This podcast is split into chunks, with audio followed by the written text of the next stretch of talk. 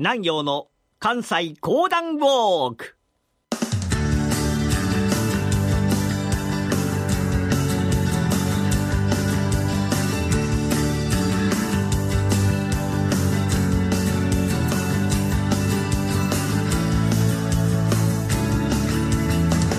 南陽の関西講談ウォーク。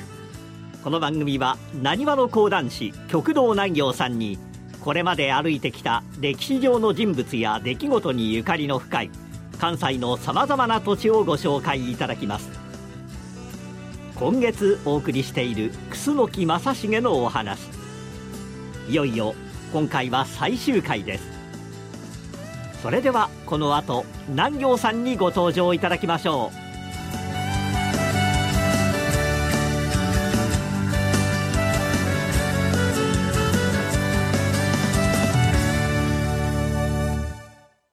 虎ノ門医学セミナー、より良い地域連携医療を目指して、高度先進医療機関である虎ノ門病院の医師などが、医療の動向から身近な病気の治療、予防などを幅広く解説します。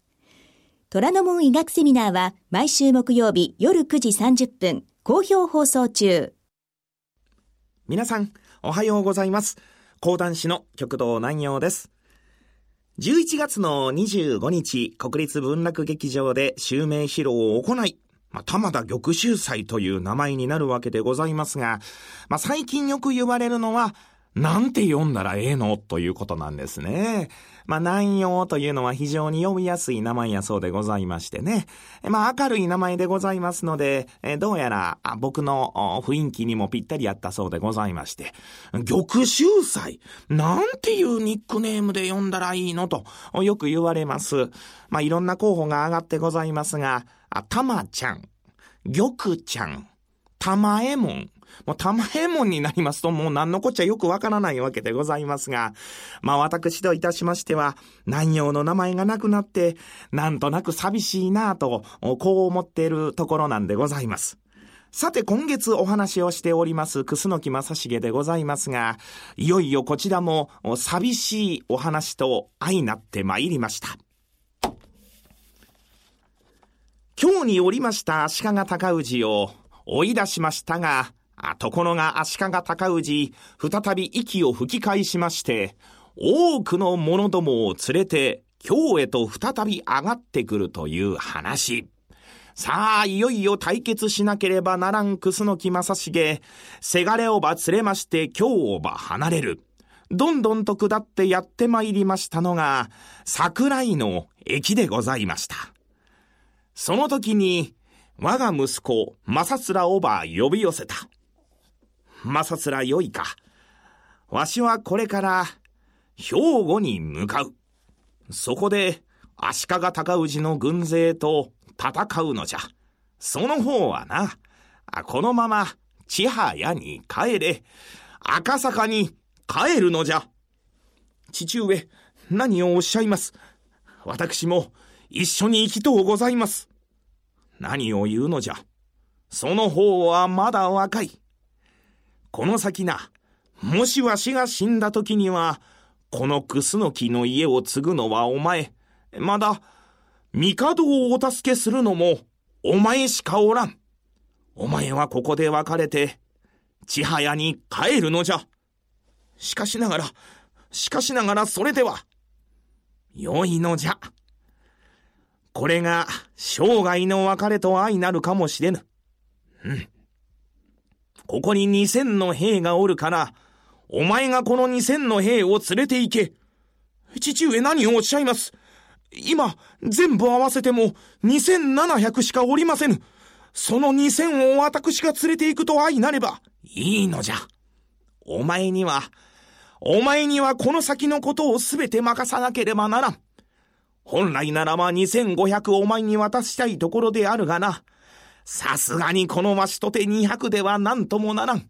700は連れて行かせてもらう。2000でなんとか、この先戦うてくれよ。父上。二人が最後の挨拶を交わす。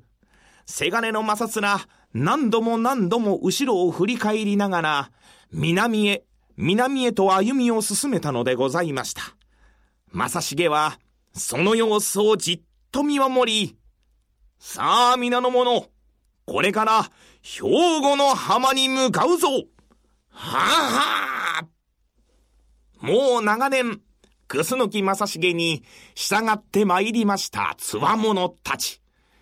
ザッザッザッザッ。足音を揃えまして、どんどんどんどんと西へ西へと歩みを進めて参ります。やって参りましたのが兵庫。ここへ必ずあの憎き足利尊氏がやってくるはずだ。足利尊氏の軍勢はと申しますと、こちらは船に乗りまして、どこから上陸しようか考えている。楠木正成は一番先端にいたわけでございますが、その後ろに控えてございましたのが、新田義貞の軍勢。これが一万。つまり、楠木正成に味方いたしますのが、一万七百、ただそれだけでございます。一方、足利尊氏の軍勢はと申しますと、数十万と呼ばれる大軍。これをなんとか抑えなければいけない。ところがね、足利尊氏の軍勢が、どんどんどんどんと東へ東へと進んで参りまして、ついには、楠木正成がおりますところを飛び越えて、どんどんどんどんどんどんどんどんと船を進めていく。これを知りました時に新田義貞も同じように後ろへ後ろへ後ろへ後ろへと下がっていくのでございました。足利尊氏の軍勢がついに上陸いたしましたのが新田義貞とそして楠木正成の間だったんでございます。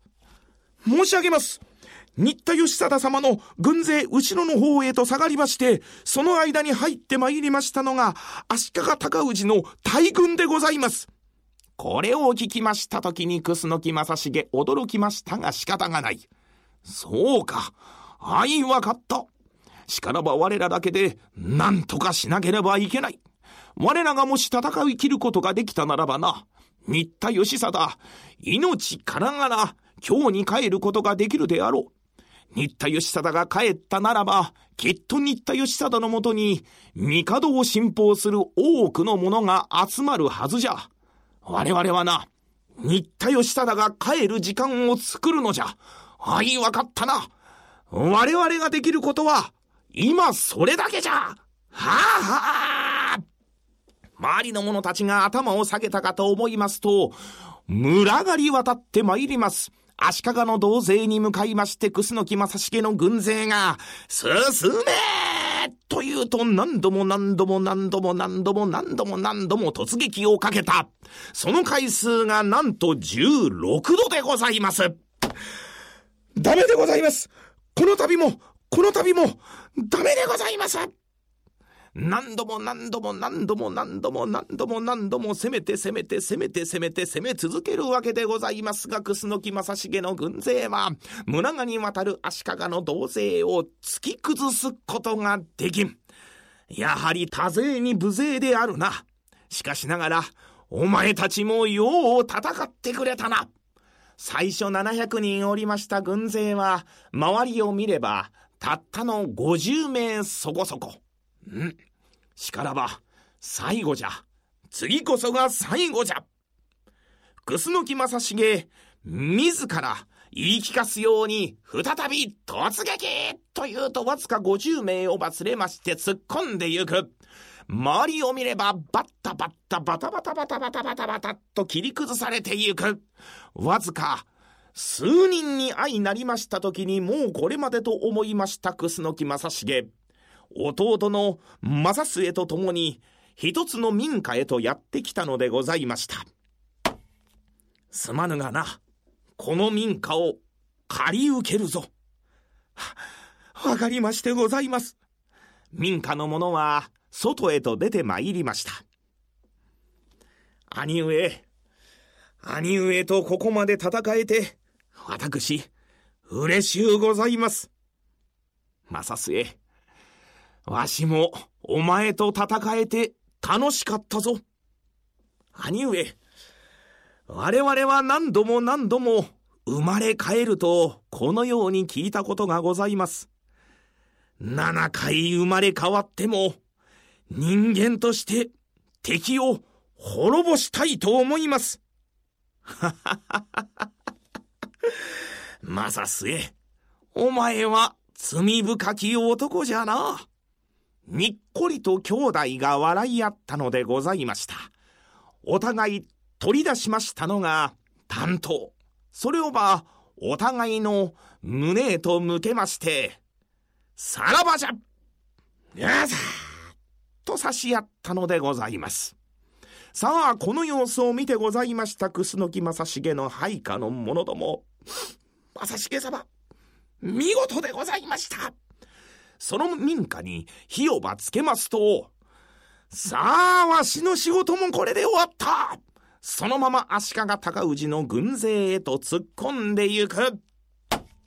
これで楠木正成、愛果てたわけでございますが、しかしながらこの楠木正成、多くの人々に愛されたのでございました。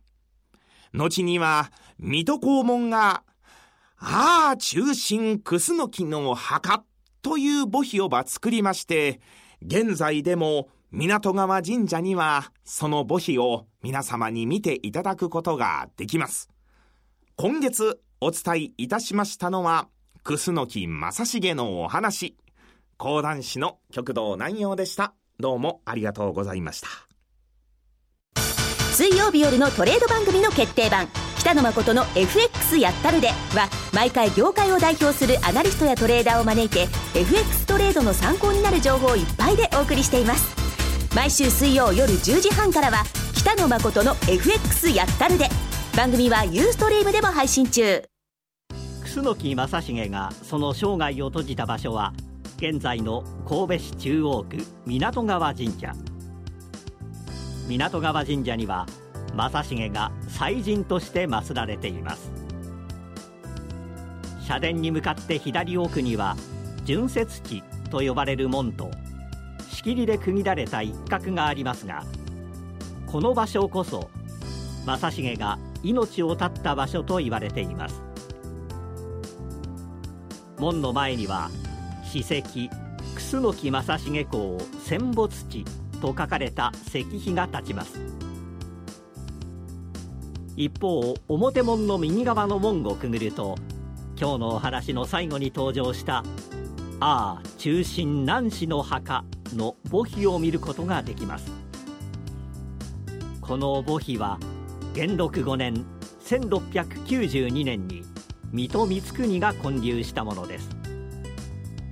その後明治5年1872年に明治天皇の命により港川神社が創建されました。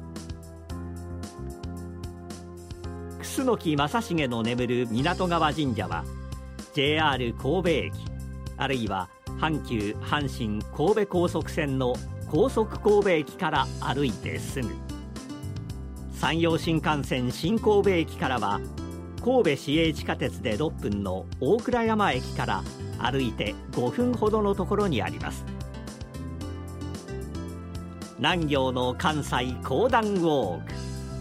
来週11月からは石川五右衛門のお話をお送りします。どうぞお楽しみに。